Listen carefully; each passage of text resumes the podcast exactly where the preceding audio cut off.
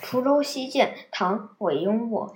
独怜幽草涧边生，上有黄鹂深树鸣。春潮带雨晚来急，野渡无人舟自横。嗯，作者背景：韦应物，七百三十七年至七百九十二年，唐代诗人，京兆万年人。嗯，贵族出身，曾为唐玄宗侍卫，后来发奋读书，成为有名的诗人。其诗多写田园风物，以古风和舞律，最受人推崇。嗯，风格古淡隽永，后人将他与柳宗元并称为“韦柳”。译文：涧边丛生的幽草特别让人喜爱，密林中还有黄鹂鸟在。婉转啼鸣，带雨的春潮在傍晚来势更湍急，荒野郊嗯野渡既无人影，只有船空横。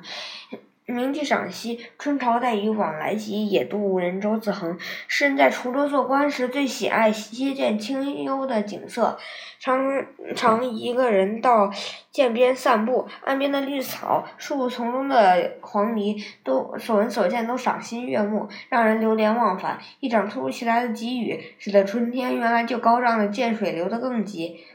嗯，渡口的诮工已去避雨，小船被嗯水流冲的横在岸边。一 船来说，船渡往对岸的方向是纵，水流的方向是横，船是被拴住的，水流一冲就横在水中了。